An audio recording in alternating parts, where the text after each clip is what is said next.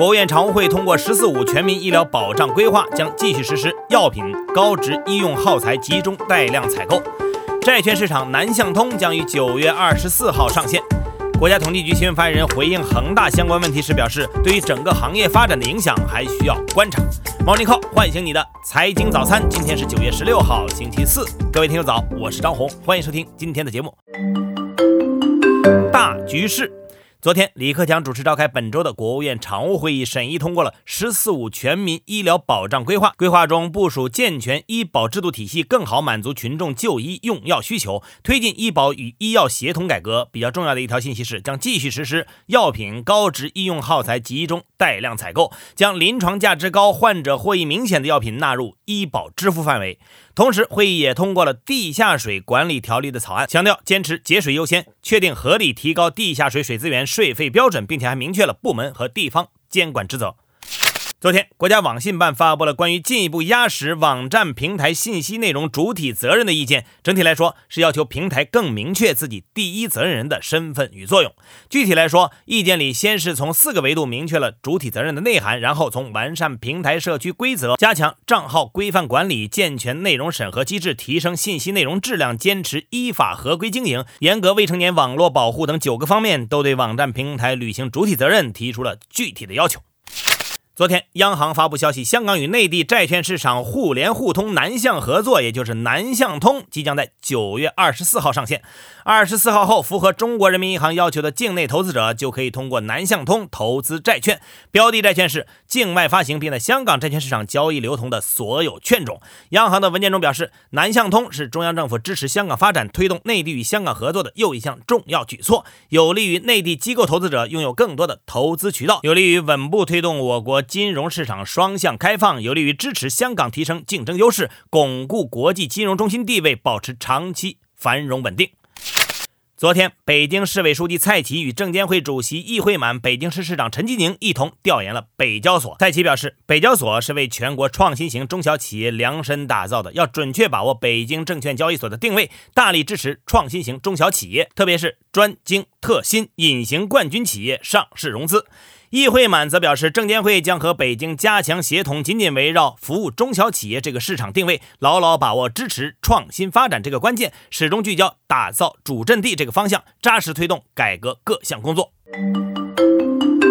大数据。国新办在昨天举行八月份国民经济运行情况发布会，国家统计局公布了多项重要的数据。八月份全国规模以上工业增加值同比增长百分之五点三，两年平均增长百分之五点四，不过增速略有下滑，比七月份回落了零点二个百分点。其中粗钢压产效果明显，八月全国粗钢产量八千三百二十四万吨，同比下降百分之十三点二，环比下降百分之四点一。在大家关心的房产数据里，一到八月份全国房地产开发投资九万八千零六。六十亿元，同比增长百分之十点九，比二零一九年同期增长百分之十五点九。虽然大家印象中楼市现在遇冷了，但是一到八月的住宅销售面积增长了百分之十五点九，销售额增长了百分之二十二点八。八月份的房地产开发景气指数是一百点八五，不过这个指数自从二月份开始已经连续下降了六个月。另外值得一提的是，国家统计局新闻发言人傅凌辉在回应涉及恒大集团的相关问题时表示，一些大型房地产企业运营过程中出现了一些困难，对于整个行业发展的影响还需要观察。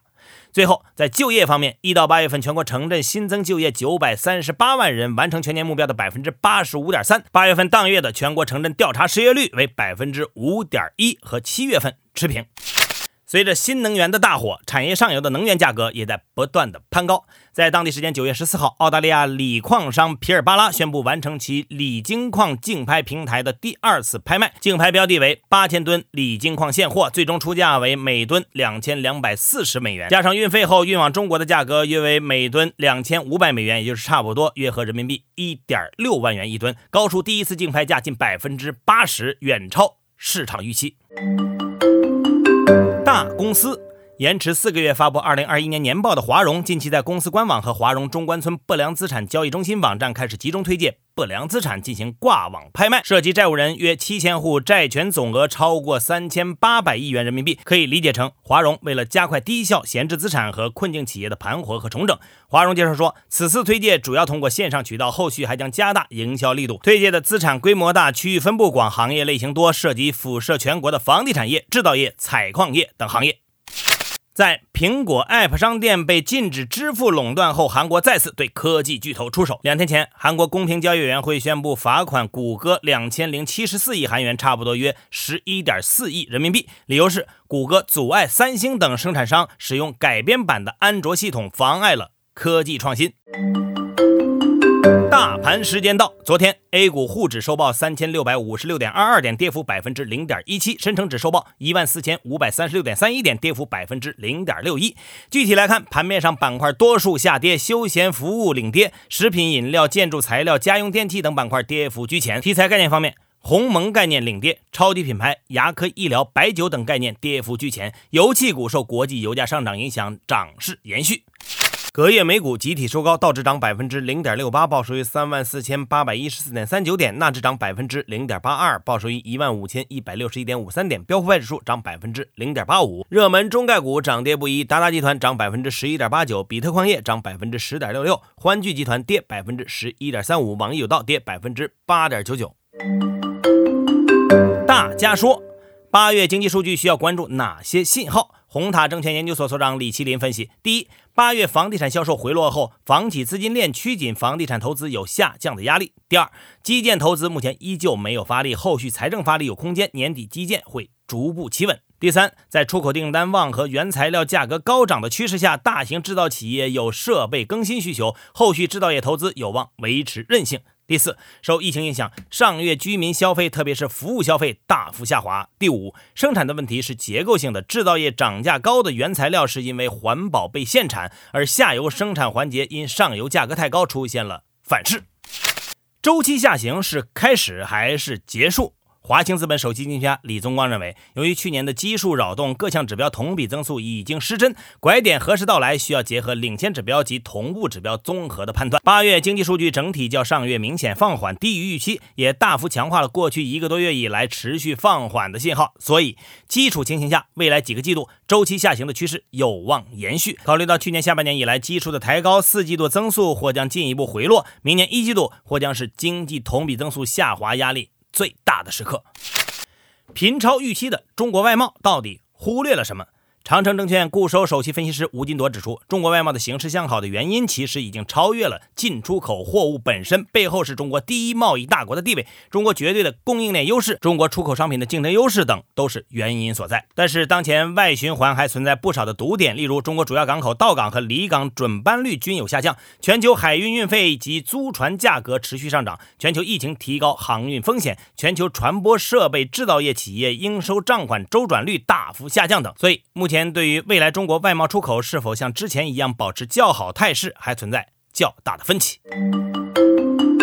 大小身边事。昨天下午，北京市朝阳区十里铺附近的居民反映，都会华庭小区出现了新冠疫情疑似病例。经疾控部门研判，相关核酸检测排除新冠病毒感染，临时封控区域已解封，恢复正常。据中国地震台网消息，今天凌晨四点三十三分，四川省泸州市泸县发生六级地震，震源深度十千米。四川省抗震救灾指挥部已启动二级地震应急响应。针对即将到来的中秋和国庆假期，教育部近日发布通知，鼓励广大在校师生就地过节。